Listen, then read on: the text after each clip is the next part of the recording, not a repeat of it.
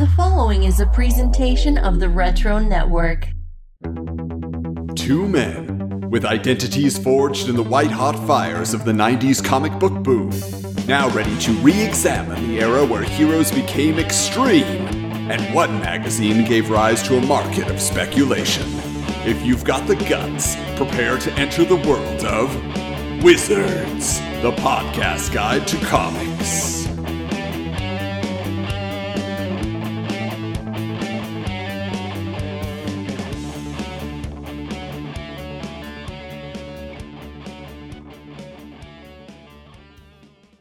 Greetings, geeks, and welcome to episode 73 of Wizards, the podcast guide to comics. The podcast where we re examine the 90s comic book boom through the pages of Wizard magazine. Wondering how the Death of Superman storyline would have turned out if the group editor for the books had been comedian George Carlin instead of Mike Carlin. I'm Adam. And making his first appearance on Wizards tonight is a man who once represented Snake Eyes from G.I. Joe in a hypothetical battle against Ninjak from Valiant Comics and somehow avoided a fatal case of cerebral ninja awesomeness overload. From the Who Would Win and Knowing is half the podcast programs found on a podcatcher near you, it's the one and only Ray Stakenas. Welcome, Ray. Hello, hello, all people of Wizard Nation. Is that what we call them?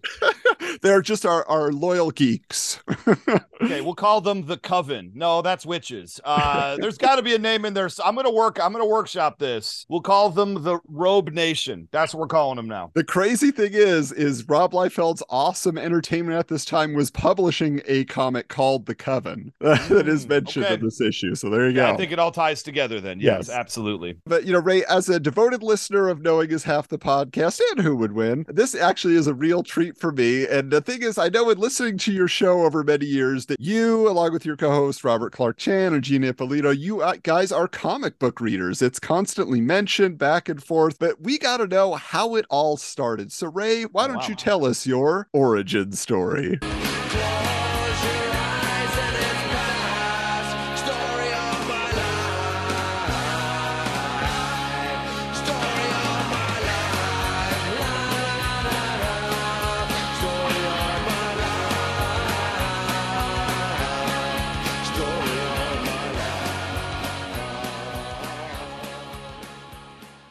It's going to be pretty crazy because it's going to tie right in with knowing it's half the podcast. The first comic book I picked up right off the shelf was G.I. Joe 1980s Larry Hama style. Uh, I remember the cover. I want to say it was issue 26, maybe 24. It's the one that has uh, Zartan on the cover and he's on this like, uh, uh, what do you call it? A hovercraft like thing. Uh, I, I, I should know, remember the name of it. I totally don't, but it's, uh, it's got a lot of yellow in the background. It's an image that's burned into my head, even though I can't come up with any details at this moment. And I off and on read G.I. Joe as a young kid, although I think some of the themes in it were a little above my head for being uh, very, very young. But that was my introduction to comic books. Also, my dad got me into gaming, he got me into comics, he got me into nerd life. He is a full fledged nerd. And he had Spider Man going all the way back to issue like seven. And he had Whoa. issues like seven through like 65 or something like that and he had them with no protection at all in a brown paper bag in a cabinet in our basement. And I would go down there as a kid and read through all these old, old Spider-Mans, trying to not ruin them like he had been doing. And it took many, many years to convince him that maybe bags and boards for these would be a good idea. Wow, that is wild. So then obviously, you know, as the 90s roll around, we get the big boom. Comic books are big business. Were you then like going with your dad to the comic book store or how was that working for you? Nothing like that. He he read comics as a kid and he had comics. He respected comics, but he sort of fell off with comics. Hmm. Um, they're back. I know I grew up in uh, Livonia, Michigan, just outside of Detroit, and there was a place called Classic Movie and Comic Center. I believe right there on Middle Belt Road. I don't even know if it's still there. I've been in Los Angeles now for a long time. Uh, but I used to go there and get subscriptions. This is the early 2000s, though, uh, when I had come back and moved home after going to school. And yeah, uh, comic books have always been an off and on part of my life, basically when I could afford them. That's when I would that's when I would be heavy into comics, and then I'd be broke for long periods of time where I wouldn't be reading as much. Well, that's great. Yeah, this is this is exciting because I, I think a lot of what we're talking about here is going to start uh, jogging some memories for you for sure. But you know, here's the thing: a lot of people back in the day, if you didn't live near a major comic book store, you had to mail away. And uh, speaking of mail, I think it's wow. time we open up Willie Lumpkin's mailbag.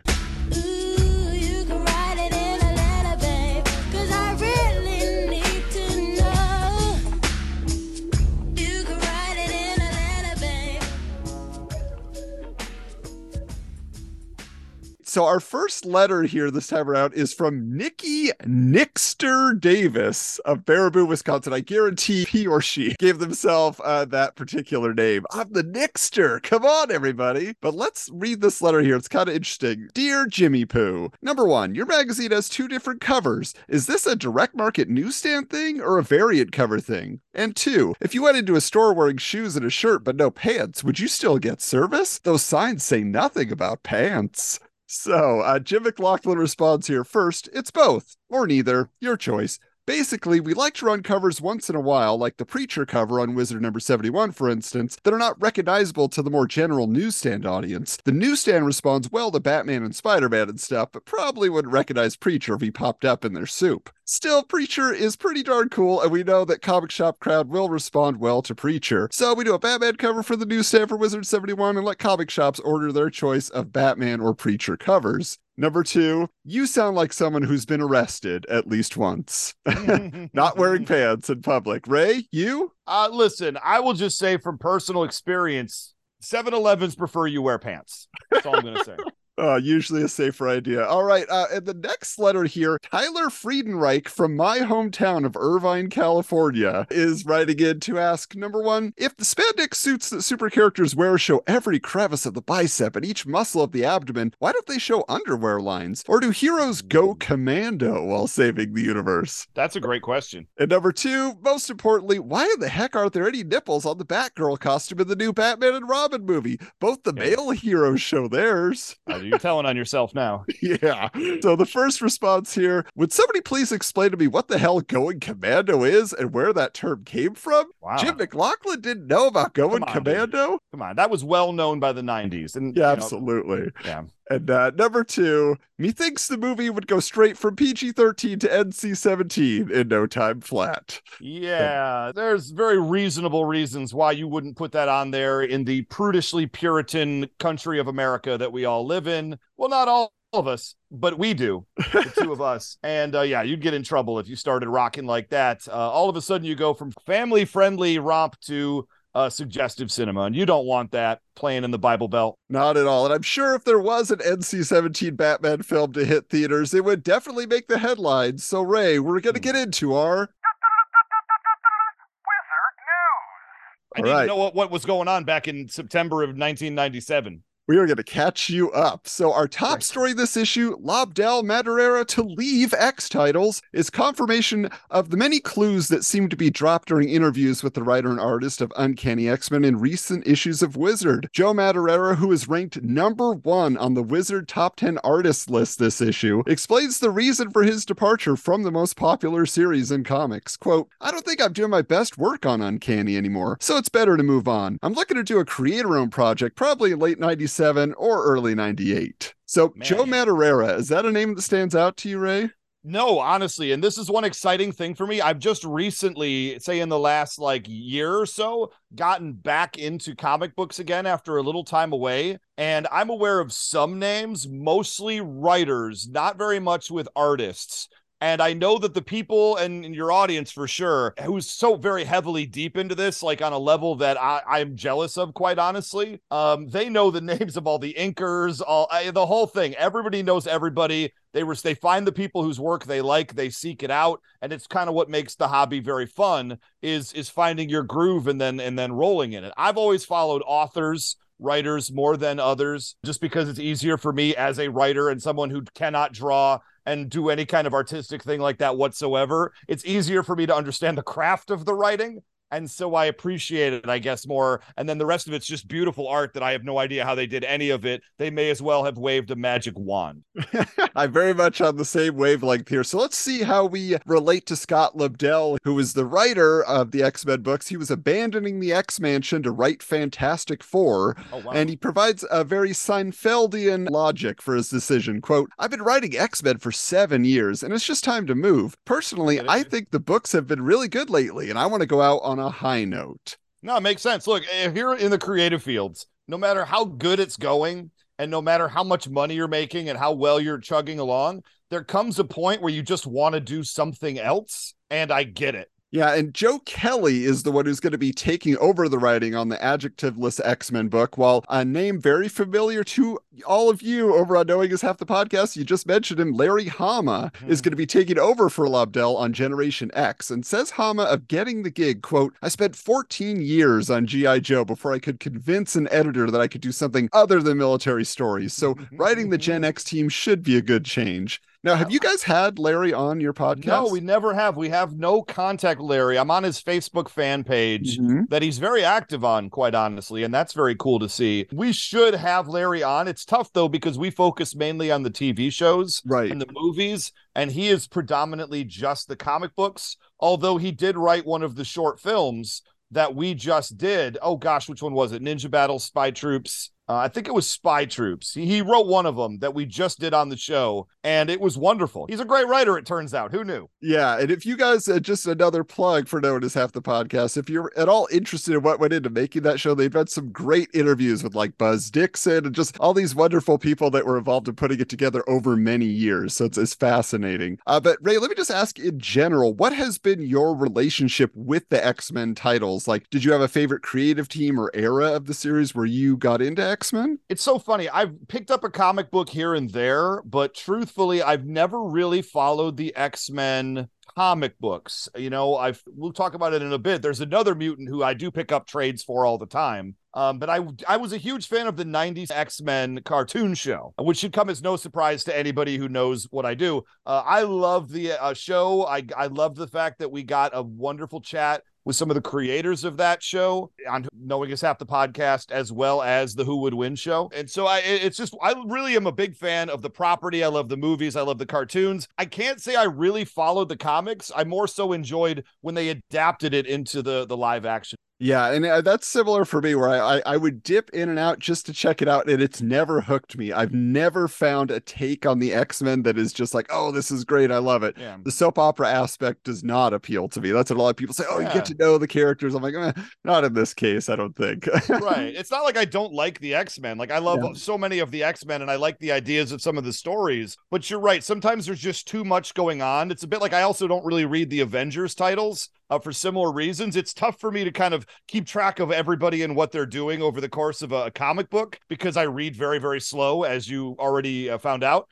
and so I put it on a screen and let me watch it. Speaking of creators who left Marvel's X universe behind, in the wake of being terminated from or abandoning the Heroes Reborn Captain America series, depending on who you believe, Rob Liefeld announces that his awesome entertainment imprint has acquired the publishing rights to Joe Simon and Jack Kirby's patriotic hero, the Fighting American. Now, this oh, is Oh, fun. despite the fact that Awesome had just announced in a previous issue of Wizard their plan to publish the adventures of an original shield slinging patriotic hero named Agent America. Explains Liefeld, quote, Basically, we're taking the concept we had for Agent America and tweaking it to fit the fighting American. I know people thought that Agent America was just stuff I had in a drawer from my time on Captain America. This is 100% new material. And if you believe that, geeks, we have some swampland to sell you in Florida, which may or may not be inhabited by the Man Thing, who, if published by Rob Liefeld, would be a wholly original concept called Masculine Item. Yes. I like that. Those who feel fear burn at the touch of masculine item? Okay. now, let me ask you about this. What is your familiarity with the comic book outfit of Rob Liefeld, And this is what I was alluding to earlier. Uh, I love me some Deadpool. I am a I'm a big fan of Dead. It's so funny. I'm going to shout out David Knoll on the show. Uh, he was best man at my wedding, uh, inspiration for some of the uh, vampire uh, audio drama stuff I've been doing. But he is deeply into comic books more than I've ever dreamed of being. And I used to love it when he told me stories of things that happen in comics. Because I thought it was the greatest, most creative thing ever. And he is an excellent reader and could relay these things very well. Uh, he, I said, I, there are comic books back in the 90s. I said, I want to say late 90s. I said, I, I want to get back into comics again. What I don't know anything about anything, uh, basically. And he suggested a handful of titles to me, and that was Deadpool, who at the time I didn't know who that was, uh, a title called Hitman, uh, which uh, was a lot of fun. Uh, that first issue, especially where he barfs on Batman when he gets punched in the gut, one of the top five iconic moments in all of comics to me.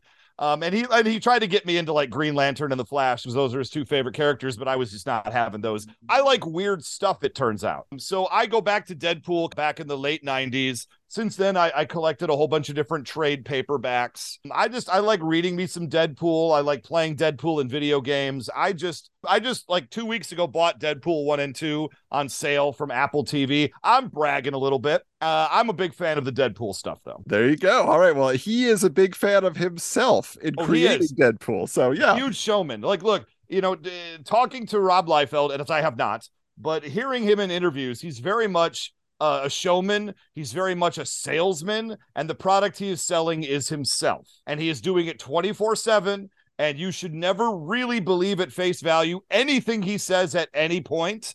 But the proof is in the work, and he does excellent work. And you know, if you're reading a Rob Liefeld, you're going to get something interesting, even if it's not what you thought you were getting yeah, it may not last long, but that first issue, you a lot of people are going to buy it. So, all right. Uh, now, next item here, though, Ray, Marvel Mania theme restaurant opens in California explains that the Planet Hollywood style Marvel Comics restaurant will finally be opening in August of 1997 at Universal Studios Hollywood. Quote, besides walls decorated with tons of Marvel merchandise, the restaurant is flooded with high tech special effects, including lighting and lasers, which is what you want while you're eating, to project the feeling of actually being in a comic book. That's how, when I, when I feel like I could be in a comic book, I feel like lasers would be shooting at me all the time. But as a high school sophomore, Ray, I was taken to this restaurant by my older, cooler senior friends. They had cars and they thought it'd be so awesome to take me here. I think it was open like only like a year or two, but it was amazing. There were costume Marvel yeah. characters visiting your table, reproductions of weaponry. There were all sorts of Marvel Universe paraphernalia around. Did you know this restaurant existed?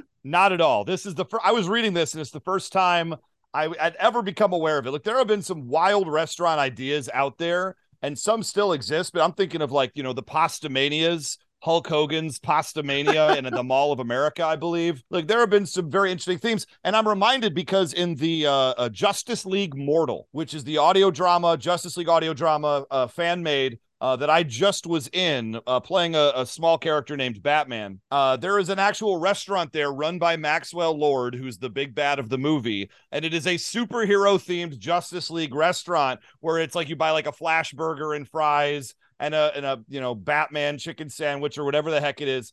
And as soon as I read that, I was like, this is exactly that. Uh, also, it's wild to think that it failed back in 97 and 98. It didn't, it didn't go anywhere, but now you can actually go to Disneyland, at least here in Los Angeles or Anaheim, you know, and you can actually go to, you know, I went to Hank Pym's Ant-Man kitchen, which is like a wild thing where all the food is inappropriately sized. And uh, it's wonderful. Uh, what a delight. So it, the idea is still around. I had no idea this place was a thing though. Yeah, it was definitely a flash in the pan uh, at the end of a trend, but it was still a very cool thing. And just so people understand a little bit more, this Justice League Mortal project, you guys took the unproduced script, right? That that we were supposed to see this movie that was, you know, instead we got the awesome Mad Max Fury Road, but it was mm-hmm. George Miller was developing the Justice League prior to that, and you guys brought it to life. So if people are interested in that, uh, go check it out. Yeah, you can just search for Justice League Mortal. Uh, you can also it's on the Club Dial Up Movie Club podcast is the name of the of the uh, network. Uh, or you can just find me on Twitter and there'll be links on there somewhere. Search my Twitter for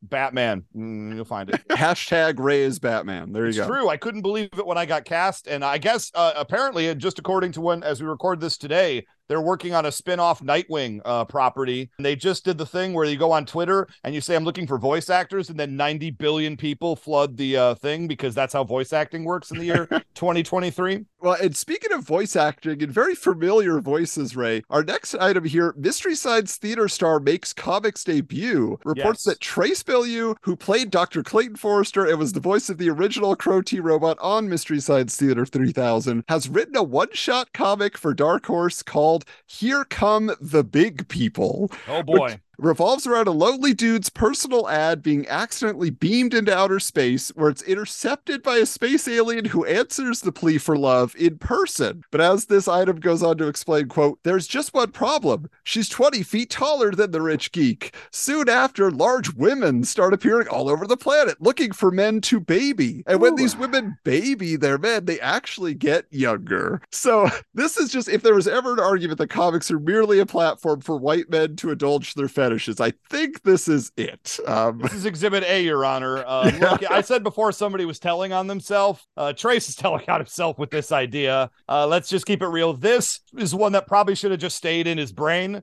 Uh, and not been unleashed upon the world. Uh, this is purely the purview of a creepy old man who is letting the cat out of the bag about his creepy old manhood. Just watch that weird anime stuff, and we don't need this trace. Trace, we love your work, but yeah, let, let's stick to the, the riffing on movies. Let's do that. Um, yeah. Now, finally, here, Ray, the Wizard News section in this issue contains a survey of Wizards America Online users asking who wow. is the most intelligent man in the Marvel Universe. Uh, no mention of intelligent women being in the mix. Uh, we'll talk that. about that. But uh, so here's how it played out Reed Richards of the Fantastic Four won overwhelmingly with 53% of the vote, while his rival, Dr. Dr. Victor Von Doom garnered a mere 16%. Tony Stark scored just 9%, with Bruce Banner and his nemesis, the leader, tying at 7%. And old Ant Man himself, proprietor of his own restaurant, Hank Pym, received a measly 6%. And then 2% of the vote went to the other category. So let me ask, Ray, of this list? Is there someone you would have given your vote to? Is there someone missing from the list? What's your there thought? There is somebody missing from this list. He didn't even show up in the other category as those names either. The most intelligent human is MODOK. What are we even talking about right now? He's a human with like a robot brain uh, infused in there. He's definitely smarter than Reed Richards. He's definitely smarter than Doctor Doom. Hank Pym, he is easily the smartest human. Now he's altered, but which of them isn't in one way or another, for gosh sakes, you know? Uh, beyond that, though, I do I would argue that Doctor Doom is a little bit smarter than Reed Richards because he was able to tap into occult magical forces, and Reed sticks to the purely scientific, which means that Doctor Doom is a little bit more well-rounded in what he can do and expanding the limits of it. Eh, you know, Reed Richards is what was what the people would say, though, right? That's what the folk would say. He's got the best PR campaign. You're so smart, Reed. We love you, Reed. Yeah. We love that big brain. You know, that's you know, what the thing's always calling him. Let's face it, he's he's rich, he's kind of smart, but he surrounds himself with a whole bunch of yes men. Sounds like some other people in this world I could name. Now, also, I just want to mention this because there, there were no women on this list. They didn't ask who was the smartest person in the Marvel Universe, but just in comics in general, if you had to vote for who was the most intelligent woman, and I think here they're looking more for like scientific prowess, engineering yeah, prowess. No, yeah. only one name, only one name. And it's not scientific. I don't base it. Who's the smartest? It's who's smartest, not who's the most well schooled, who creates the best inventions. The answer is, of course, Squirrel Girl is the smartest woman in all of uh, Uh, Marvel Comics because she figured out a way to beat, you know, Thanos. She figured out a way to beat Galactus. She figured out single handedly she could beat Goku, and she can do it as long as she gets them off the page. As long as she gets them off screen, she can take them out. In my mind, that's the smartest. Oh wow. See, that's clever. Now I kind of have my vote. My I throw my hat in the ring to represent the one and only Jennifer Walters, the She-Hulk. Why? Very smart. Very smart. She's a lawyer, but also she has broken through dimensional. Like she she's True. thinking outside the box, literally, of the page. She can interact with other beings that are observing her actions in comic book form. So I think there, there's something else going on there if we were to go, I guess modern era, you know, you could also argue uh, what Luna Lafayette Moon Girl uh, probably scientifically would at least rank uh, very, very highly. In fact, she rated smarter than Bruce Banner using Bruce Banner's own uh, IQ measuring test. Right, uh, the only person who's ever solved the puzzle was Bruce, and she did it in about three seconds, you know, and it took him a while. So I, I, would argue that right there. But you're right, Jennifer Walters. If you if you watch the She-Hulk TV show, which I very very much enjoyed, I thought it was uh, I thought it was wonderful, very much in keeping with the comics. You know, a lot of times we hear people complain this isn't enough like the comics, so they make about the most faithful She-Hulk adaptation physically possible under the sun And then you get other people complaining, I don't get what this is. It's like, because it's exactly like the comics, you weirdo. She actually, didn't she like uh, go and find like Kevin Feige?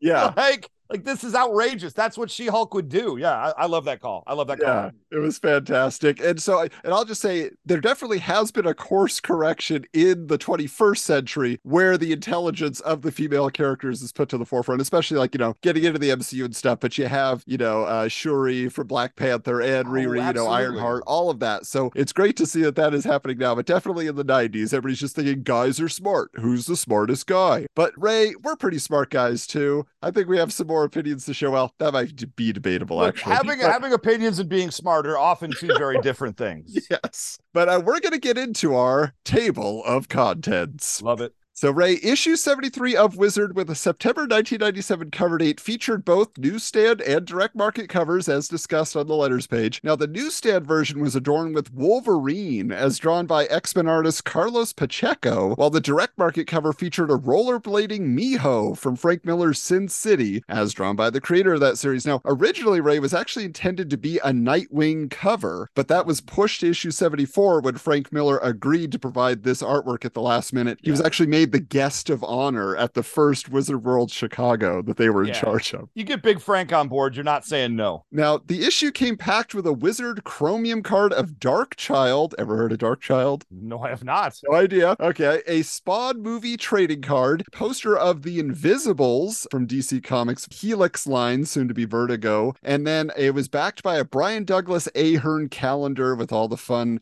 cartoony illustrations, an order form from Wizards of the Coast, which was actually kind of like a contest entry form. They wanted you to do a survey. And of course, Ray, the ever present America Online subscription disc. I can't express in high enough terms how those were everywhere back in the day. Everywhere you went, you'd be inundated. They would literally mail them to you daily. Uh, I mean, this is people uh, in the year 2023 cannot appreciate how pervasive and aggressive America Online was back then. Yeah, it was wild, man, everywhere. But inside the magazine, there was also a mail away offer for a Sin City half issue. And speaking of which, the first cover story of issue 73 of Wizard is a very interesting feature called Sin City Classified, which is basically just composed photographs of police documents. They're mocked up to look like they're strewn about the desk at a police station. It has profiles on Sin City characters and locations. There's like used ashtrays and shot glasses just sprinkled throughout to set the mood. It's a very artistic experiment. Actually taught me a few things I didn't know before, but uh, generally speaking, Ray, what was your opinion of this piece and just of the Sin City franchise? Uh, look, Sin City is absolutely, I mean, wonderful. Sin City is great. Now, I never got into the, I was very intimidated by the comic books. I was always afraid like I would be starting in the wrong place. That's often a problem I have with comics is knowing if I if it doesn't say number 1 on the cover, I'm terrified I'm buying it mid-story or I don't I won't know what's going on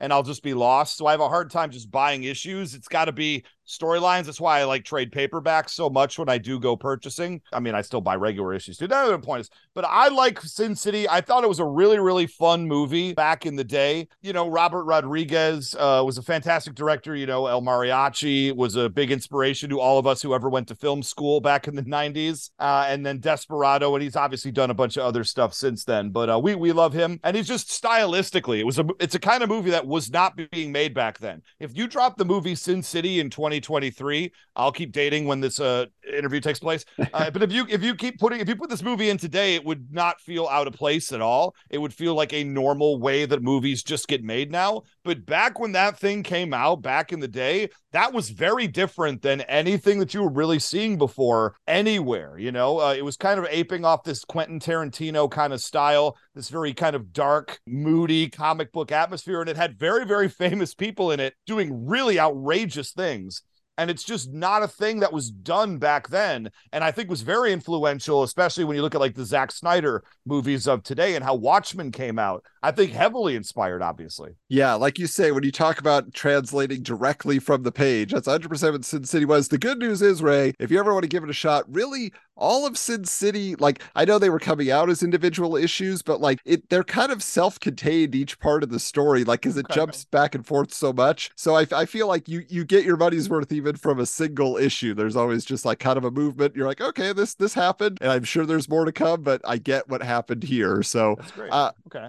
Frank Miller in general? Like, is he like when you think about like his work on Batman or Daredevil Sure. or anything else? Are you familiar, or is he someone who you're just kind of like you know his reputation? No, I've read some of his Batman uh, work. Obviously, like you know, he, he's done some of the most famous Batman stories of all time, right? Batman Year One. I've read Killing Joke more recently. Obviously, Frank Miller inspired what Batman was to become uh, years and years later. Now, our next one here, this is going to be fun. On the cover, Wolverine, they were showing some heads behind him of various costumed characters. Like, you know, you have like Hank Pym as Yellow Jacket, the Havoc with the rings on his head, and Jack of Hearts, and all these different characters did. And that was the wizard staff picking kind of their favorite obscure costumes. So, this piece here called Dress for Success had the wizard staff ranking their top 10 comic book character costumes that they felt were the best in history, but they were using input from celebrated artists, people like Alex Ross and Walt Simonson and John Romita Sr., among many others. So the some of these rankings, though, Ray, when we look at them, are very suspect, and there are kind of certain omissions that appear to be made simply for the sake of controversy, one might say. Number 10 on the list here, Ray, Jack Okay. in the Box. Do you have any Jack frame of Box. reference for Jack in the Box? No, this is an embarrassing outfit. What are they talking about? Look, uh, what's wild is you, when we get to the 10 duds, these are the duds are some of the most iconic outfits in the history of comic books, and they dare put Jack in the box, a character I just found out about, who he, you know what? I'm a big fan of uh, the Insane Clown Posse, and it's like, what if somebody threw up on the Insane Clown Posse? That's what Jack in the Box would look like. Yeah, th- this is wild. Now, uh, obviously, they were very high on Kurt Busiek. They loved him as a comic book writer, and this was his creator-owned Astro City comic. And the character was written very well, but in anybody else's hands, this looks ridiculous. And this is what they hmm. had to say when they asked Alex Ross, who helped design the costume. He said, Jack in the Box is basically the Spider Man character of Astro City. I think the design works and that he- visually he's a clown character, but not too hmm. clownish. He doesn't look like he's going to make balloon animals. He, He still looks like a superhero character. no, look, he's got a head like Bozo the Clown. He's wearing a red spandex outfit with green diamonds all over it. He's carrying a purse. I don't know what this guy's deal is. I don't know anything about Astro City, honestly. And this is a this is a blank spot for me in my Yeah. comic book frame of reference. But no, you're just wrong, Wizard staff. All right, well, give us number nine here, Ray. Number nine, Union Jack. Now, okay, this guy's pretty rad. They, you know, they say the continuing the identity that's three generations old. Joseph Chapman is England's answer to Captain America, wearing his country's flag proudly on his uniform. He has no powers, but is an excellent hand-to-hand combat and marksmanship because he better be if he doesn't have any powers. Uh, you know, this guy right here, he's he looks, I mean, he's basically he's got the head to toe snake eyes, uh, you know, ask ninja spandex outfit. Looks like the green man from It's Always Sunny in Philadelphia. But instead of green, it's black with the uh, Union Jack cross uh, on his chest. Honestly, uh, this is pure 90s right here. This is not a character that would come out of any other decade. I, I give it up for him. Uh, it's fine. It's fine. Yeah, I, I don't know if iconic of all time uh, belongs on this list. It's All like- time, uh, you know, again, wizard staff. You're getting a little wild on us. All right, well, number eight is oh, the one and only Thor, God of Thunder. Okay, now, yes, I mean it's it's very stylized and very good looking. You're gonna pick him out in a crowd. Let's see what they got from Walt Simonson, who w- was writing Thor's adventures all through the 80s. He says it was kind of a modern graphic interpretation of Viking outfits done in the traditional superhero mode, with the kind of wrappings around the leggings and the winged helmet. It was a cross of what Vikings actually wore and what everybody thought they wore for many years. There's a nice historical quality and a really nice graphic quality, and the costume kind of splits the difference between them. I don't imagine any Viking was wearing blue, bright yellow, and red. no, look, it's a very iconic outfit. Thor, I'm going to be honest, in 1997, Thor wasn't cool. Uh, Thor is cool now. Thor is cool today because of the MCU.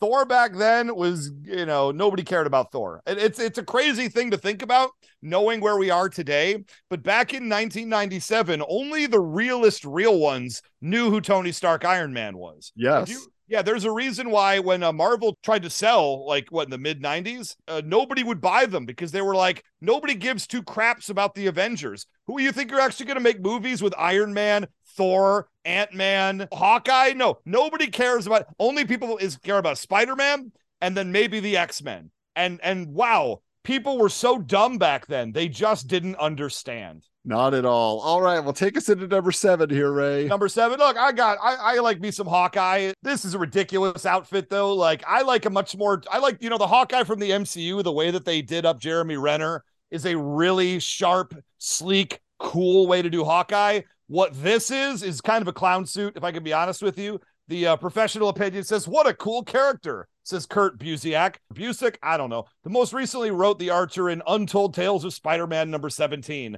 Hawkeye's costume is the costume of a physical character. No, it's not. He's wearing curtains. He's wearing curtains on his pant legs. He's wearing curtains around his waist his his uh, headpiece is too big to be reasonable, and the only piece of skin showing is his nose, mouth, and eyes, the most vulnerable areas on the body. This is a silly looking outfit. The purple and kind of black do work together as a color scheme very, very well. They don't work well when you're wearing them with curtains. Yeah, I mean, it, here's my main issue: is just as with Captain American, why are you putting a letter on your forehead? I don't know why oh, the Marvel characters. It, yeah.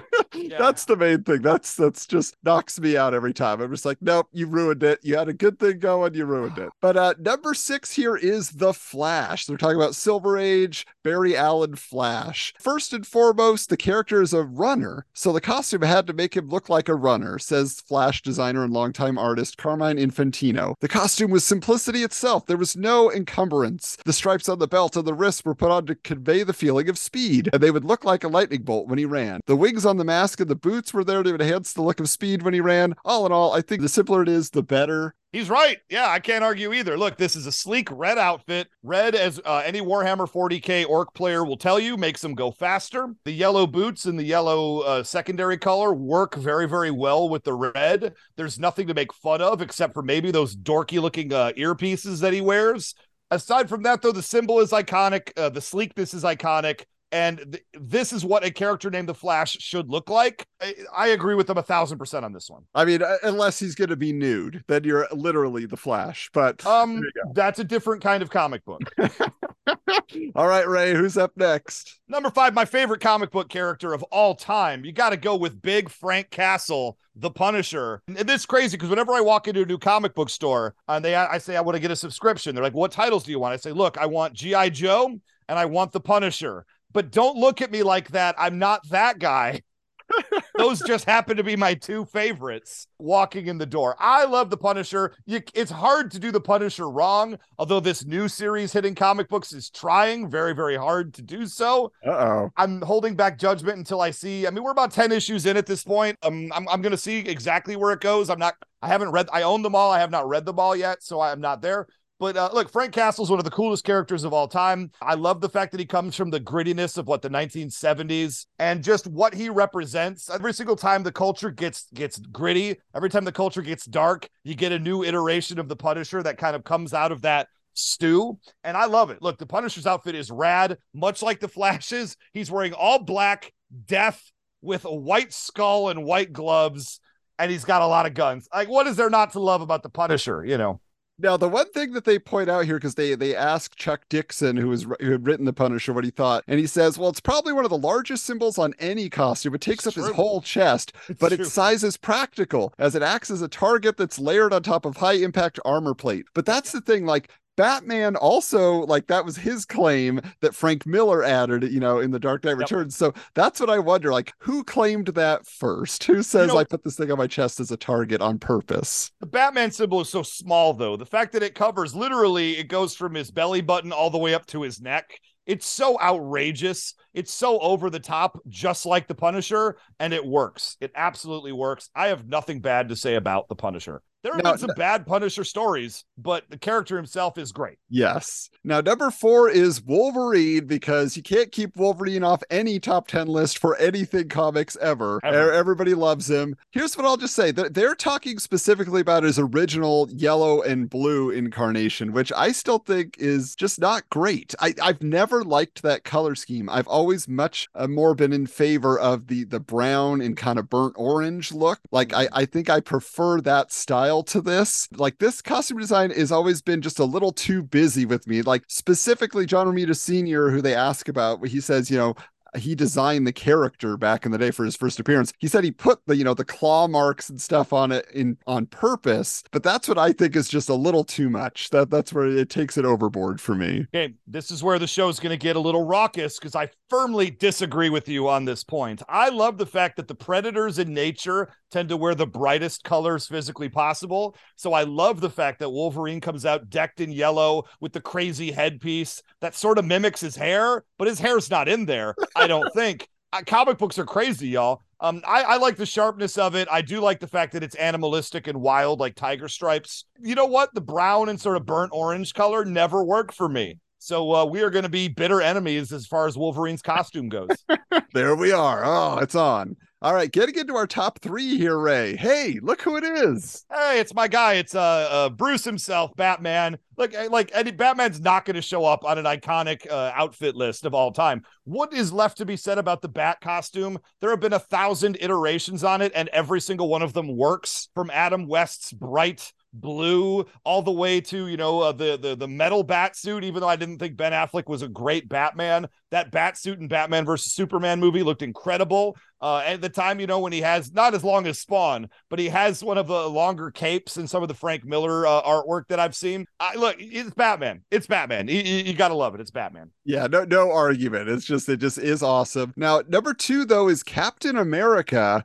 Okay, and obviously, you know, he is patriotic. That's what he represents here. And so this is what uh, the current Captain America penciler this time, Ron Garney, had to say. It doesn't need to be altered. It's not dated. It's a symbol, much like the man man himself. He represents America and liberty. It's straightforward and to the point. Sometimes you have costumes on characters that gratuitously have other gadgetry, but this one is just him and his shield. Yeah, it's look, this original Captain America outfit is a little busy. It is a little silly, but it also totally works. And it totally works because Captain America is a little bit silly. Mr. Rogers is a little bit goofy. You know, he's a man out of time. Uh, he, you know, he fought the Nazis back in the day and now he, you know, he's fighting Doctor Doom, and uh, like it's great. He's great. Like I, I can't say anything really bad about it, even though I probably should. but it's it's been in my life too long for me to not look at that and be like, yeah, I'm in. Yeah, the only thing I ever give Rob Liefeld credit for in terms of character design, in my opinion, is when he did Heroes Reborn, he took the A off the forehead and Smart. he just put an eagle on it. And I was like, that makes sense. Why does he have an A on his forehead? And uh, people didn't like that, but I that's the only thing I liked. So yeah, I, I, you know what? We agree on that 100%. Yeah. All right. And finally, number one, Ray. Who oh, sure. You know, of course, it's Spider Man. Spider Man is maybe the most iconic superhero costume of all time. I mean, what is there left to say that hasn't been said a million times over? The coolest thing about Spider Man is the fact that there's no skin revealed whatsoever. And so, for decades and decades, anyone growing up anywhere in any uh, uh, ethnicity could see themselves as Spider-Man swinging through the city. And you know now they've taken it a little bit more with the Miles Morales, the the the Gwen Stacy stuff. They've really sort of expanded upon that lore and mythos a little bit, and I think it's awesome. Spider-Man is a hero for everybody. This costume uh, with the webs and the blue and the red, it's striking, it's iconic, and it, no notes, no notes whatsoever. No, I mean it's it's so beautiful. It's just wonderful to look at. Now, here's the thing though, Ray. So this is who Wizard chose to praise, but they also couldn't help but throw some shade because that's what Wizard was known to do. They had to have the snark. So they offered up to us also big duds, the 10 superhero zoot suits that couldn't cut the mustard. And who yeah. is number one here on that list? This Ray? is crazy to me. They put Superman number one, which again, this is an all-time top five iconic superhero outfit. And I think they were just going for some weird clout here. They didn't like the original suit. They liked the newest one a little bit better. Uh, his red underpants on the outside. I mean, you know, whatever. This is what superheroes were back in the day. This is this is a shout out to like original superhero comics and when they were first created. I have no problem. You know what? I want my Superman to have red underpants on the outside. There's just there's something undeniably cool about Superman's outfit. I could not disagree harder. Yeah, that that one's a big one. But the next one, for people who thought that Wizard was just in the pocket of Image Comics and Todd McFarlane, they choose Spawn. And That's basically crazy. they just say, he doesn't look like anything specific. I mean, I sort of get it. Like he's they're saying he's not specific, but he's like one of the most popular characters just because of his visuals, pretty Yeah. much at this time. So Like I was buying Spawn comic books back in 1997. I went to the Motor City Comic Con dressed in an original superhero outfit that was brightly colored, and I met uh, Al Simmons, the original, the actual Al Simmons that Spawn was based off of. And he actually called me over to his booth. Like he said, go get that guy. I want to talk to him because I was dressed like a crazy person. and he met me. He could not have been nicer. He said nice things to me about my insane outfit. And he gave me a free uh, a Violator t shirt and said, Hey, man, I just want to let you know I love what you're doing. I say, I want to let you know I love what you're doing. Great job being an inspiration, Al. Uh, and so, no, I have nothing bad to say about Spawn. Okay, that original movie wasn't very good. Uh, that was back when CGI was still figuring it out, as we would like to say. uh, but the Spawn outfit with the obnoxiously long red cape, you know, spikes and chains when you need it, the the all black with the kind of the silver. I, look, it's great. Spawn's great. This is again 0 for 2 Wizard. Yep. Now, next one here, Witchblade, and this is more of a joke because they're just saying, uh, what costume? Because basically, yeah, she just got the stuff that grows all over her, covering up the naughty bits, and that's about it. We can move beyond it. There you not go. Not wrong though. Witchblade is always, to me at least, Witchblade's always been kind of a cringy character. You know, when you're in the comic book store, if you're standing near a Witchblade, I feel like a little pervy. Uh, I've never been into it. I may even own a few Witchblade comics that I just picked up here and there, but like I don't know, I feel real weird when I when I am around a Witchblade comic. Now, Ray, what about this next one here, though? This is wanna get your crazy. Gambit. They put Gambit here. What is he wear? What the hell is he wearing? A quasi superhero suit beneath a trench coat? Looks kind of neat, but like Spawn, nothing specific. Look, he's wearing battle armor under a trench coat and he's got a headband. Like, what more do you need, people? This is great. I have I have absolutely nothing bad to say about that whatsoever. I think Gambit's outfit, you put a trench coat on anybody, especially in the 90s, you're cool. I don't Yeah, that's how it worked. I mean, I will say it's it's a little bit busy. It does seem like there's a lot of elements going on there, which I'm surprised they didn't point out. If you didn't Yeah. wear the trench coat, you might be saying, "What is going on here?" But it covers up a lot of the busyness. Yeah, they could have done the little editing. Okay, you're right. You're half right, Wizard. But like you put a trench coat on him, and everybody in the '90s loved trench coats. Next one here is Nate Gray X Man, and it's just they say he's like a bad 1980s MTV video nightmare. Somebody tossed this guy back into the Duran Duran video he walked out of. I mean, I that's a real funny take. That's Yeah. funny take. But to me, he's more just like exactly what 90s fashion was for guys. You know, like young teenage guys had that floppy hair parted in the middle. That was the 90s right there. I did. When I had hair, I had floppy hair parted in the middle in the '90s. I didn't have the gray streaks in the front. Uh, and that jacket is something we would aspire to, but we would never actually own. Um, but that's what superheroes are all about. You know, I don't know. I'll give them, I'll give them a half credit for this one too. Uh, their Duran Duran reference was pretty funny. You know what? Full point. Give them a full point for this one. Uh, next up is Doctor Strange, but they don't really even have anything Even to say. They're just like, there's something missing in his design, in their opinion. And I, again, he's got everything going on in his design. He's got the the Reed Richards white hair. He's got the the big, you know, collar on his cape and everything. I mean, he's got a lot going on. he does have a lot going on, but like he got a big red flowing cape, but a special kind of like big collar cape. That's what set him different. And I don't know. I you take he he does. He takes elements from about three to five other heroes. And you kind of tack them all together. Uh, I I still like the look of him. You know, he reminds me of that Mandrake the magician, but like he's kind of got that vibe of an old timey stage magician. And I always thought that was kind of cool when I was a kid. Now, Daredevil, they're saying it's cool, sleek, simple, but too simple. So they felt like he needed a little something extra to make it flashy. And they tried that. They put him in armor and nobody liked it. You just made fun of it, Wizard. So mm, I don't Yeah. know. I don't think you're quite staying consistent here. it's weird because they had a lot of praise for say the Punisher's outfit, which is literally just a black jumpsuit with a white skull on it. And here's Daredevil, who they put the horns on. I think Yeah. if the horns aren't there, then they have a point to make. But uh, he wears all red. He's got the DD on his chest. I'm fine with that. Although, you know, every time when I, I'd be like, man, why is he wearing drunk driving on his chest? That's a totally different thing. uh, but he's got the horns, he's got the baton, all red. I'm fine with it. It's a little too mi- minimal, maybe, but you know, I'm I don't think this is a fashion nightmare by any stretch of the imagination. I would just say my criticism would be too literal. We get it. You're Daredevil. Right. You don't need to Right. be a devil. But even I guess Mephisto, even yeah. Mephisto uses different colors in his outfit.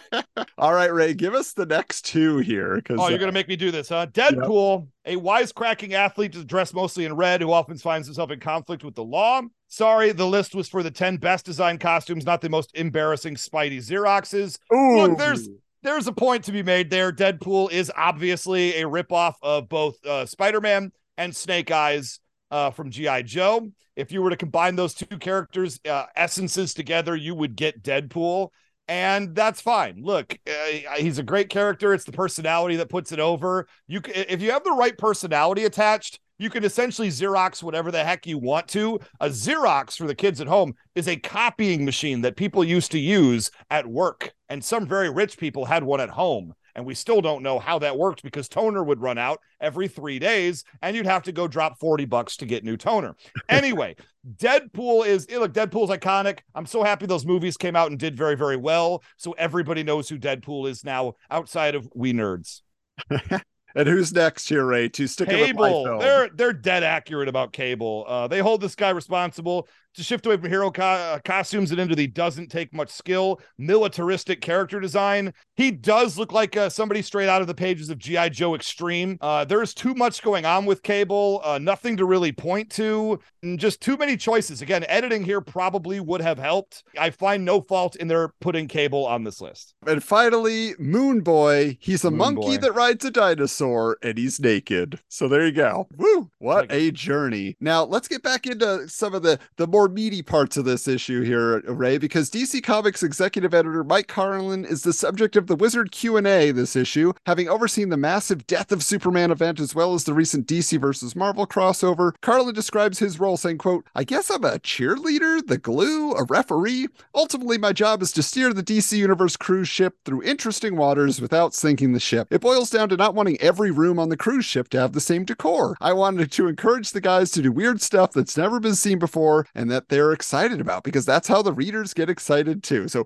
really stretching that cruise ship metaphor. And Ray, I know you and uh, your your co-hosts on your podcast have worked in writers' room, various TV shows, video games, things like that. And with Sure. your share of cruise directors, uh, does Mike Carlin strike you as the kind of guy you'd like to work under? it's tough because they all say the same things. Uh, they all come from sort of the same school of thought as far as middle managers go and producers go. And you never know until you get into the room. Honestly, uh, this sounds a little bit nightmarish to me. Somebody who would describe uh, terms in these ways is somebody who's trying too hard to project an image. And uh, my first inclination would be don't trust them. Now, it could very well be this is just who he is. I don't actually know. And I want somebody who appreciates the weird to be the one leading my project. 100% because I'm going to take it somewhere wild. Uh, that's just going to happen. But somebody who comes out the bat and says, We do things a little weird around here, uh, terrifies me. Straight out, I've, I've been around too many of those people and had it be just awful. Okay. Well, now the other thing that he mentions here, uh, you know, he's talking about uh, trying to appease, you know, the old readers, how they get mad every time that you change a character, you kill someone off or whatever. But then he goes into the flip side of the discussion. Wizard asks if the industry is failing to bring in new readers by trying to please the old ones, to which Carlin replies, quote, the bottom line is that the comic shops aren't going to order those comics in bulk, even though they say they want them, because kids aren't coming into comic shops anymore. The shop's problem is that you already have to be inclined to go into the shop to find comics. The newsstand distribution system has to be the answer of some kind for younger readers. So at this point,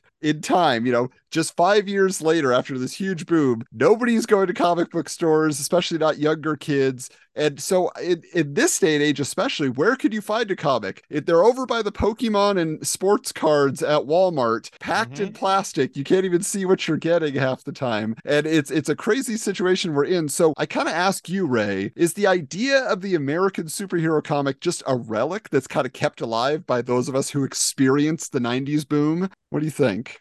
Oh, that's super, super interesting to me because, uh, uh, look, I, I, I'm glad comic books are still alive. I, I have no notion as to the health of the industry. It always feels like every time I turn around, somebody's publishing something about the death of the comic book industry. But I think as long as people want stories, people want heroes, people want something bright and fun and dark and brooding, you know, uh, as long as as long as there's people out there uh, who want entertainment, I think comics will always have a place. Uh, it might not be the forefront, you know, it might be a, an under the radar uh, type of entertainment. I personally believe it's always going to be there. And it's crazy because, you know, this is over 25 years ago and people are still saying the same things and comic book stores still exist. So something must be happening, right? I think there is some potential there, but I also feel like today's kids are so used to like just like getting so much content coming in all the time at their fingertips that the idea is antiquated of every month you get a new, you know, 25 pages or whatever of a comic that you care about, a character you want to read the story. Like you were talking about, you know, the trade paperbacks. Most people just yeah. want to wait, get it all in one. Like I it, do, I'm guilty. It's I mean, it's just how it works for a lot of people. And I think also it's interesting because my daughter, you know, she's seven turning eight this month, and she is in a situation where she tells me, I don't like comics. Oh, and oh, then no. I look I look at all the books that she's reading and checking out from the library, and like half of them are just comics. They're little like cute characters with word balloons in yeah. action poses having stories. And so it's it's the idea of superhero comics that is offensive to her. And uh, my oldest son would rather play video games and watch YouTube than read the comics. My youngest, he's 4. We'll see where we fall on that. But anyway, it's just you always want to pull them in, but more and more anything print media. That's just a hard sell even in digital form. Well, yeah, it's just scanned print media, you know. Yeah, comic books slap different than the digital form. I've tried to do the comic Comixology, and sorry if they're yeah. a sponsor, but I just have a hard time, you know, especially because my phone is so small. Yeah. you know, and I don't own an iPad. So maybe that would be the ideal way to do it. But uh, yeah, I don't know. There's something about turning the pages. There's something about holding it in your hands. Something about the the actual raw print, and maybe that's we're just relics of a bygone age, and it's eventually all going to go digital. I, I hope it doesn't because there's something real there. Getting into maybe a different realm that has always been kind of, you know, on the underground side of things, there is a two page interview in this issue with an indie creator named Alex Robinson about his black and white comic called Box Office Poison. And Wizard touts this title as, quote, bridging the gap between the comics industry and the real world. They are clearly trying to be there at the possible start of a new genre. They keep mentioning it as real world comics. And Wizard even hmm. goes so far as to assume, quote, you probably know the stars of box office poison already. you know, like, quote, Sherman, the neurotic bookstore clerk who wants to be a writer, or Ed, the chubby wannabe comics artist who'd sell his soul for a date. Obviously, right, very compelling characters. They aren't just like every guy you met in a college creative writing class. Right. Yeah. Now, remember what we said about white guys and their fetishes translated to the comics page. So here's yeah. a quick overview of a scene from the book used as a selling point in this article. Quote Sherman finds a beautiful party goer who somehow managed to get her knees caught in the railing. After greasing her up and pulling her legs free, the two naturally end up sprawled atop one another. By the end of the first issue, they've spent the first of many romantic and erotic evenings together. oh, God. Ray, do you like paying for comics that are the equivalent of hanging out with your friends and hearing them tell stories of their sexual escapades that may or may not have happened? yeah, if hell exists, this is what it is. Um, this sounds absolutely dreadful. Uh, everything from you know uh, what getting stuck uh, adult material. Are you kidding me right now? That's embarrassing. Everything about this is cringe no, I don't want this. I don't even mind it when stories are in comics are grounded in reality, but it's a comic. Something fantastic has to happen, right? Somebody has to do something that you don't see. Otherwise, why am I buying this comic book? Why I'm here to take a journey. I'm not here to hang out with my friends no, no to this 100%. Yeah. And, you know, they mentioned bridging the gap there. And our next subject here is something about someone who did, I think, manage to do that successfully because we don't usually cover the Palmer's Pick section of the magazine, which is covering indie comics. But in this issue, we have the first mention of Ed Brubaker in Wizard Magazine. And at this time, the future writer of Daredevil and Captain America was known for having written and drawn his semi autobiographical comic Low Life and was launching an ongoing series called Detour, which will contain contain, quote, bittersweet memoirs about life in the 70s that all involve comics somehow. And says Brubaker of his start in the medium, quote, one of my earliest memories was my dad plopping down a big stack of comics he'd gotten from some friends at the office. I'm a little turned off by how cynical and dismissive most alternative cartoonists are about the stuff they actually grew up reading. And of course, he goes on to have a huge influence in mainstream comics and to this day. Is there a big Ed Brubaker series or arc that you like there, Ray? It's funny you say that because I, I uh, looking through the, the, titles to prepare for this, uh, you know, I, I, must have read some of his work, you know, in, in the Batmans of the world, uh, the X Men, Daredevil, Captain America. There's no doubt that I've crossed paths with his without even really realizing it was him. When you said his name, though, the one that really jumped out at me was Fatale. Uh, Fatale is a series that I did get into.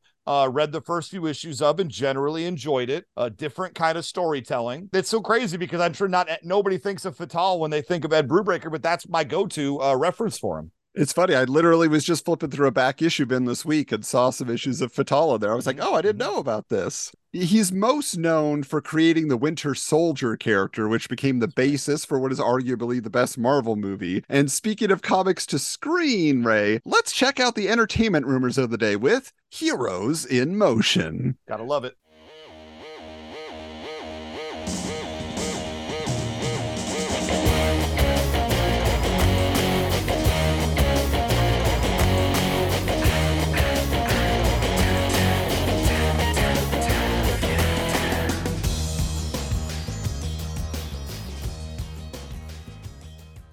All right. So David Hasselhoff Ray has been cast as the first live action Nick Fury in a primetime TV yes.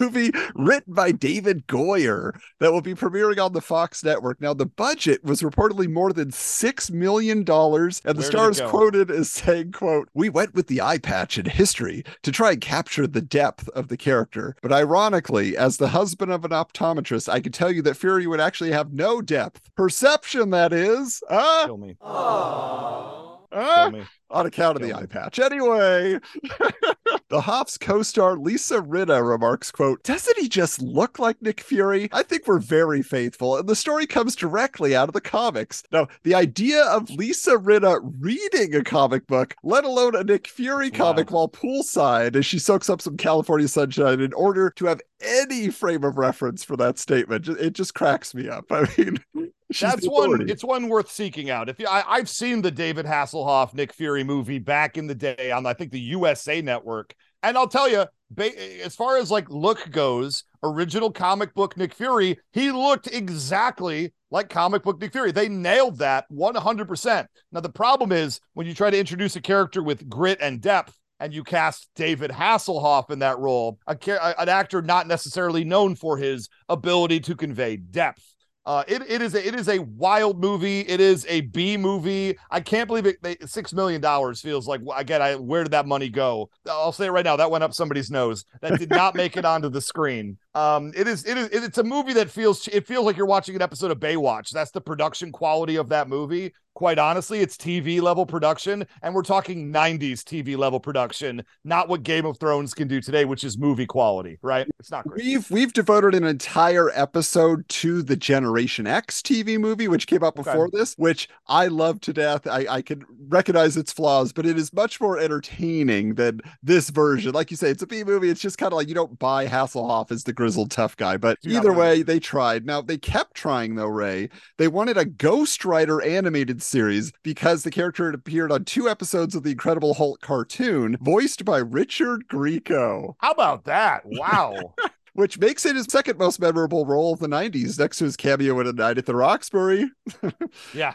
Now, right. writer Larry Brody states, quote, it might wind up being direct to video. There's some very diabolical elements, and you can't have devils on Saturday morning television. I'm not sure you can have a flaming skull either. So, with those two strikes against it, the animated Ghost Rider never happens. But Toy Biz does release a line of action figures inspired by the character anyway. So, Ray, where does Ghost Rider rank for you in the pantheon of Marvel heroes? I think Ghost Rider is a wonderful supporting character. Maybe that's controversial. I think he's a guy that you bring in to uh, run a story arc around, but not as the featured person in it. Uh, I think Ghost Rider is a character. It's hard for him to carry the load of a narrative. He really needs to be sort of the uh, irresistible force that exists in a narrative. I kind of feel the same way about the Incredible Hulk as well, is that he works better as a side character. That's why we haven't had uh, an original Hulk movie since those first two. That honestly, like nobody really likes those two Hulk movies. They're they're kind of slow because you have to base you can't base it around Hulk. You have to base it around Bruce Banner, who is a relatively boring character. And then they surrounded him with other boring characters. Jennifer Connelly is just Bruce Banner as a lady, a boring scientist, and it just doesn't work until Nick Nolte starts chewing all of the scenery. So I, I like Ghost Rider. I thought Ghost Rider in Agents of Shield TV show when they did the Robbie Reyes season and sort of used him as that irresistible force that they were working with, but he didn't have to carry the load. Uh, the, they let the team do that. I thought that was some of the most effective Ghost Rider storytelling that I've seen. Agreed. Yeah, that's awesome. Now, Jim Krueger, who is a guy who will eventually team with Alex Ross to write the Earth X series for Marvel, is at this time in development talks with Batman executive producer Michael Uslan to adapt his comic Foot Soldiers into an animated feature. Now, I was unfamiliar with this Dark Horse Comics release. Eventually, it moves to Image, apparently, but according to this report, it's quote, a dark story set in the future where three teenagers assume the powers of dead heroes and battle the ruling authority. But the origin of this partnership is what's hilarious to me because it's stated that, quote, Krueger and Uslan met at a bus station after a toy fair two and a half years ago, and they began sharing their affinity for old Jonny Quest cartoons. Of course, Foot Soldiers never gets adapted, uh, but the bus station memories will live on forever, Ray. So I must ask you, how many friends have you made talking about old cartoons at the local bus station? Yeah, I haven't spent a lot of time hanging around local bus stations. I got to be honest with you. That's just not a not a place I frequent. Uh, I will say, from talking about old cartoons uh, on a podcast, I have made all kinds of new friends and long lasting lifetime uh, uh, friendships. So that is something that I could proudly say. If the podcast is the new local bus station of this generation, then the answer is several.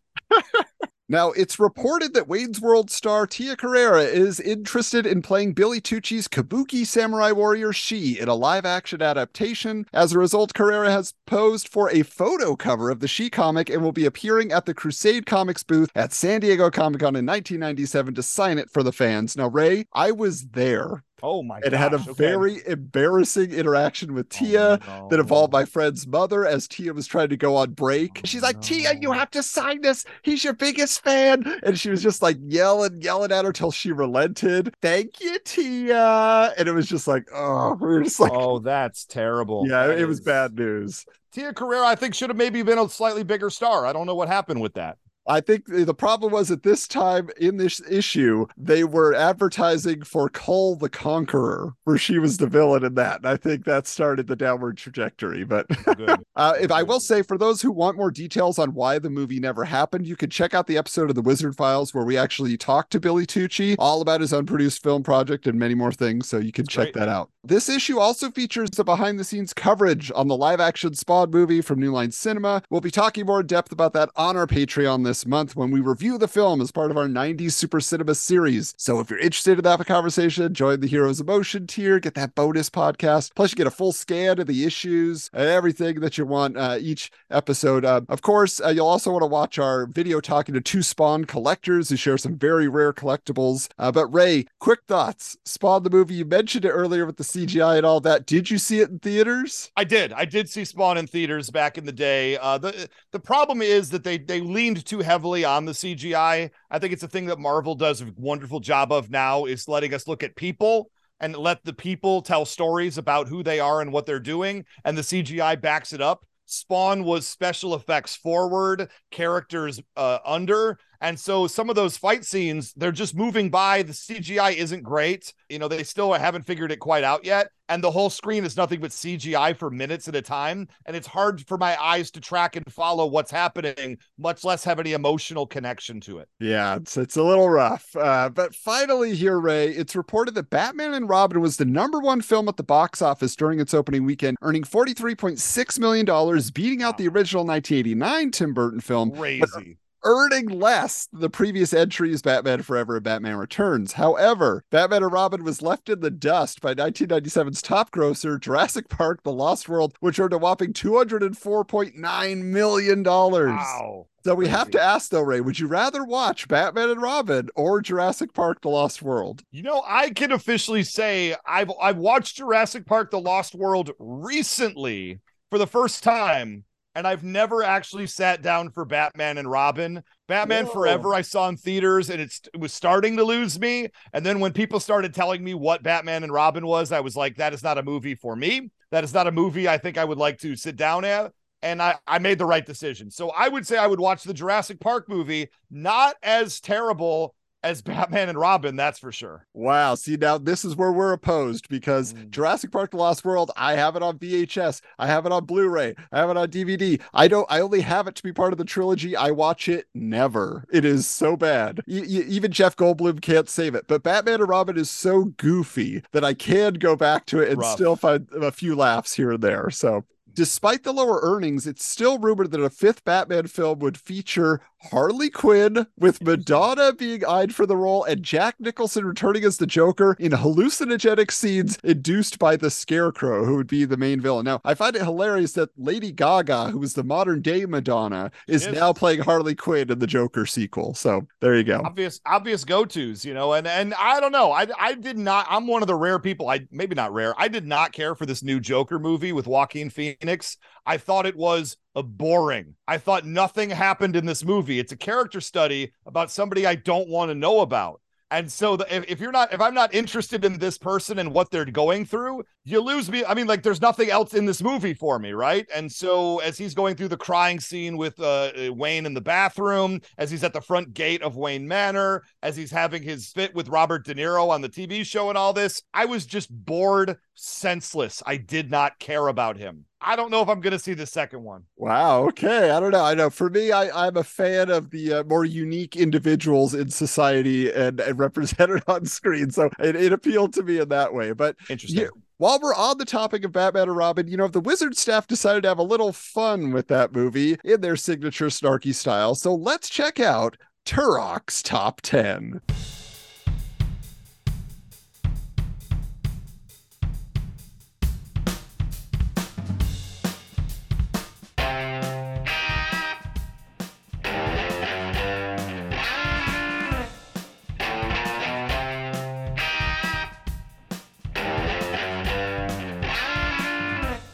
Right, Ray. So, what we have here the top 10 action figures inspired by the film Batman and Robin. These are not the actual action figures being uh, produced by Kenner, these are Wizard's ideas. these are gags this is a top Yes. 10 david letterman style list here Correct. So, starting out here, number 10 is Sweating Batman and Fainting Robin, extra heavy rubber costume deluxe playset. Yeah, you're not wrong about that. Let's see. Number nine, Alicia Silverstone in split seam Batgirl outfit with real cake eating action. I would Oh. I would probably buy that. Wizard, come on, no fat shaming here. Number eight, Cold Miser, Heat Miser two pack. Huh? I guess just because Mr. Freeze. Yeah, you gotta love the old Rudolph the Red-Nosed Reindeer Yeah. uh, references. Go for it. Uh, number seven, Arnold Schwarzenegger, Mr. Freeze with real fur bear slippers, voice chip full of distractingly bad one-liners, and real "My God!" And I thought my career was over after Jingle All the Way facial expression. I mean, they're they're, they're throwing bricks here. Number six, Talking Bane with voice chip containing real movie dialogue like bomb, exit, and stop pinching me, Mr. Schumacher. I see what you're doing there, Wizard. Number five, dying Alfred with overflowing bedpan action. Now we're doing poop and pee jokes. Wizard, come on. Oh, and it dude. doesn't get any better. Number four, vomiting moviegoers playset with I don't care if it's not over, we're leaving. And give me back my 750 audio activators. How about that movies being 750? Imagine that world. Uh, Whoa. number three, butt check Batman and rump display Robin with opening credits getting into costume action. Still one of the most baffling sequences that I, I've seen in clips. I haven't seen the movie, but I have Oh. seen enough clips. I feel like I've seen the movie. and the fact that that's in the movie tells you where Joel Schumacher's going with it. Yes. Oh, and number two, a returning character for Batman and Robin, Gossip Gerty with built-in M80 so you could get her to shut the hell up. Love it. And number one, oh, I love this. A Nicolas Cage Superman hey, since Schumacher just killed the Bat franchise, we should start thinking about soups anyway. Superman, uh, Nicolas Cage as Superman. I wish that movie. I, I, at the time, I was like, I hope this movie never gets made. As we sit here years later, I say, God dang it, I wish that movie had been made. It would have been a real trip. I still think given the the meta uh, what do you call it the the multiverse in both DC and Marvel there's a world where we could see Nicolas Cage how about this though not as Superman, but in the MCU as Hyperion of Squadron Supreme. Ooh, that would that would tickle me. Yeah. Oh well, Ray, this has been so much fun. Uh, thank you for joining us, making the time. We want you to tell us where people can find you online. But I gotta ask first off, with your Who Would Win podcast, you know, Wizard ran a feature for many years called Last Man Standing, where they were pitting characters from different franchises against each other, exactly like you do on the podcast. Was there any inspiration there to your knowledge with you and your co-host James? Uh, not directly, but let's face it, Wizard Magazine was very influential. And I would say the idea of who would win in a fight between blank and blank has been since day one of comic books, uh, superhero comics especially. It's been on everybody's mind. It's a constant conversation. We're not reinventing the wheel with the Who Would Win show, but we are putting our own unique spin on it uh, and and having a full on debate, three points, points, counterpoints with guest celebrity judges every single week to determine who would be a winner. Because many times the conversation is had, but nobody ever actually decides. Yes, and it's a very very fun show, guys. Uh, you, you definitely should check that out. But why don't you also tell them a little bit about Knowing is Half the Podcast? You got it. I do a couple other shows. Knowing is Half the Podcast uh, needs your listens. You can check it out. It's a saucy, uh, uh, vulgar uh, take on 80s and 90s cartoons. We we stretch it a little bit, but that's what we focus on. Focus primarily on GI Joe. We're now in season seven of the show. So we've done original Real American Hero. We've done DiC era G.I. Joe uh, from the 90s. We've done G.I. Joe Extreme, uh, which came later for 26 episodes. And now we've moved on after a few of the one off movies Valor versus Venom, Ninja Battles, uh, Spy Troops. And now we're in G.I. Joe Sigma 6, which is from 2005, and says, What if G.I. Joe was an anime? And so it's uh it's it's it's literally, and I said this on the show, but it's literally exactly what I thought it was going to be. It is what if G.I. Joe was an anime with all the pluses and all the minuses that that means. So it's all the warts are still there of anime. They didn't like uh, clean any of it up. It is all there for you if that's the kind of thing you would like. But uh, besides that, we've watched other uh, 80s and 90s cartoons. We do holiday specials. We've watched basically everything uh, over the course of doing the show for years and years and years. We we we've stretched out beyond GI Joe to basically every other cartoon that you could possibly think of, leaning into the terrible ones when possible. Yes, that's right. Like Kissyfur, the little Clowns of Happy Town. Oh my god, oh. yeah, that was Listen, you're bringing back some painful memories for me right now. Uh, we just did the uh, with the Family Circus uh, from like 1981 or something, the Easter special, and that was an experience I would like to not have had. Um, it is if you like hearing people get tortured about uh, cartoons and trying to have fun with them, that's what Knowing Is Half the Podcast is all about. If you want epic breakdowns, we do do that from time to time. We've had interviews, like you said, with Buzz Dixon, Flint Dille. We had the head writer of uh, DiC era GI Joe, uh, who was brave enough to come on and face us when we did not like DiC era GI Joe. But he was so kind and so wonderful, and it was nice hearing uh, where he was coming from when he was making that show. Uh, you know, uh, Christy Marx. We've had Julia Lewald come on uh, from the X Men, as I referenced earlier. Uh, we, you know, we got lots of people coming on and having fun with us, and and we're we're, we're just so blessed to be able to still keep doing it. Uh, yeah. The other thing I want to mention before we get out of here, though, is uh, my vampire show, which is the big one that needs listeners, and you can go to Vampire Detroit for that. I wrote a Vampire the Masquerade audio drama. Currently, there are five episodes out with eight more to come this year. So we've got like kind of the prologue to the story, and then chapter one will continue hopefully this summer. And we're writing it, we're putting it together right now, getting more voice actors on board. If you like uh, radio plays, if you like audio dramas, uh, you don't have to necessarily know the world of Vampire the Masquerade, but it will help you if you did. Uh, I, I think it's great. You know, we're on YouTube. You can look up Reclaimed Detroit, a Vampire the Masquerade audio drama. That's the official name, but easy way to find it. Just go to vampiredetroit.com or find uh, Vampire Detroit on Twitter at Vampire Detroit. And I would love it if you would check it out. I put a lot of hard work into it. And this is like my pet project that's been decades in the making. And I'm just so happy that it exists. And Ray, if they want to continue the conversation with you on social media, where can they find you? You can find me on Twitter at Almighty Ray. That's going to be the best place to find me, short of coming out and hanging out in my backyard, uh, which I do not suggest under any circumstances.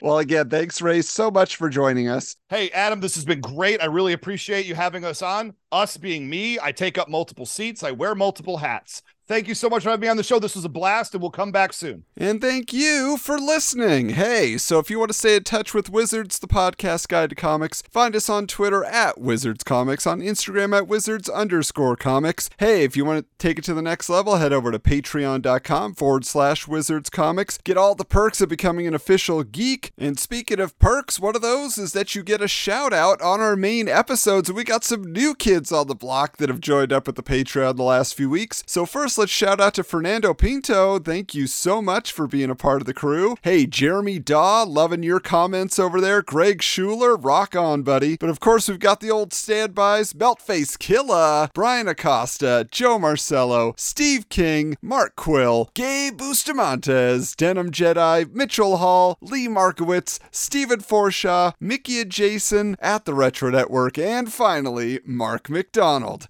Thanks again, guys, for your contributions and helping make the show run more smoothly and help us have a little bit more fun with you. Of course, check out the YouTube channel, get subscribed over there, and hey, until next time, keep your books bagged and boarded.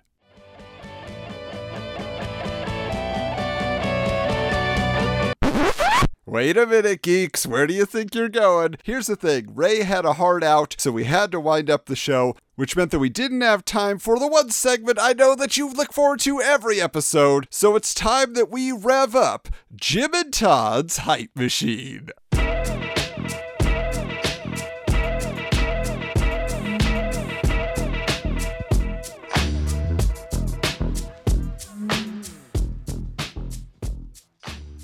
Okay, so as I mentioned previously in the episode, this issue features 16 pages of behind the scenes Spawn movie coverage, which really did give Todd McFarlane a huge advantage if I counted every time his name was mentioned in the issue. But as we cover it, it really only goes into okay, each section, how many times is his name mentioned. So let me start out with some Jim Lee news, then we'll circle back to Todd. Uh, so the first thing that they're mentioning here is Lee's Heroes Reborn tenure extended to 13 issues. Well, they already covered that in the previous issue, so I don't know why they decided to do that again, other than to tell you that James Robinson is writing all of those 13th issues for all the Heroes Reborn titles, and then you have artists like Ron Lim, Mike Ryan, Mike Wieringo, and Larry Stroman coming on to provide the art duties. Uh, but yeah, it was kind of interesting here because they asked Jim Lee, so when the 13th issues finally come to a close, what will happen to this brand new Pocket Pocket universe? As far as I know, there are no plans to destroy it, said Lee. Since it won't have an impact on the Heroes Return storyline, it's being set up so it could possibly be revisited in the future. I don't think that ever happens, uh, but if someone knows different, let us know. Now, the other side of things, this is another follow up because what did they tell us? Jim Lee is going to be editing a handful of Marvel titles after the Heroes Return stuff happens. And these were Defenders, Doctor Strange, and Nick Fury. But now they're reporting that the Punisher might be added, which many of you know that Jim Lee was the artist on Punisher. That was his one of his first big assignments at Marvel. Now, here's what he says he's going to do though if that takes place. Quote, I've been toying with the idea of doing a female Punisher, Lee said, and that's just the tip of the iceberg in terms of things Lee is going to change. Remember when the Punisher killed Nick Fury? Well, there's more to it. I, I was unaware of that. The Punisher killed Nick Fury? But Jim Lee says here, quote, Nick Fury faked his death and the Punisher was in on it. That's part of the reason that Frank Castle is no longer the Punisher. Huh? So that's just kind of crazy to me. Basically, he's saying, quote, Fury will lead into the new Punisher and Strange will lead into the formation of Defenders, both of which should start in December. But as far as we know, this never did happen. So again, if you have any other evidence where Lee's influence was felt on these Marvel titles, I'd love to hear about it because it would have been fascinating if that's how things carried forward.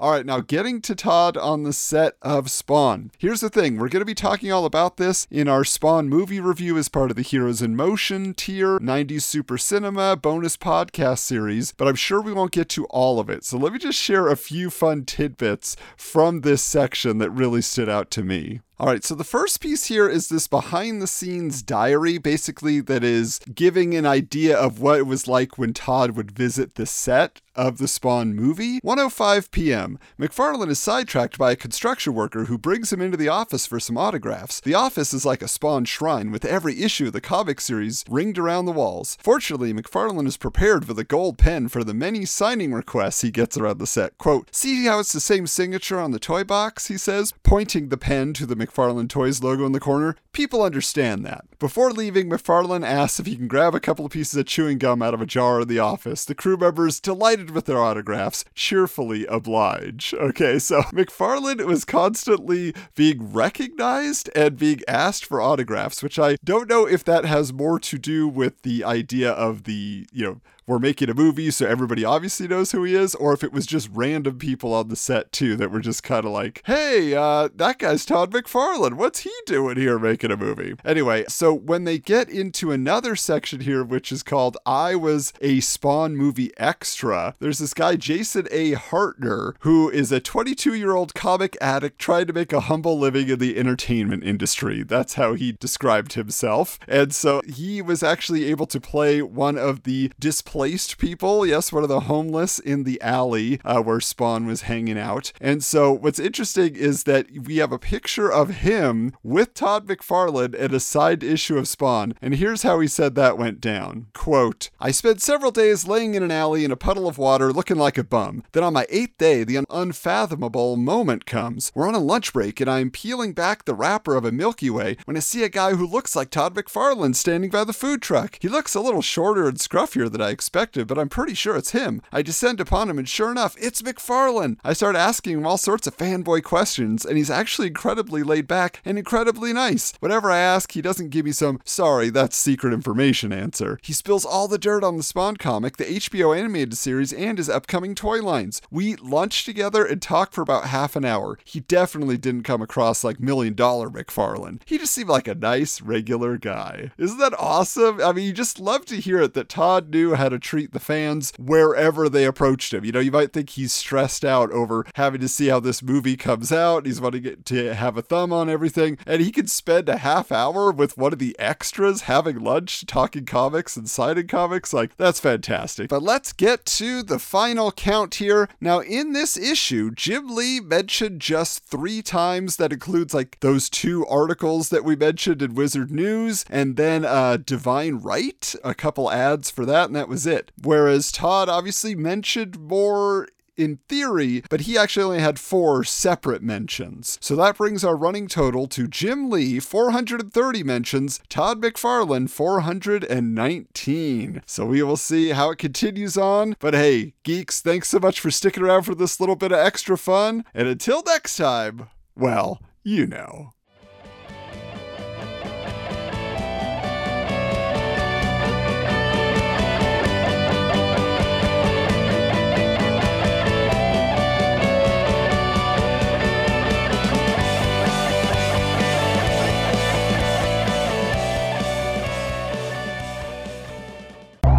This has been a presentation of the Retro Network.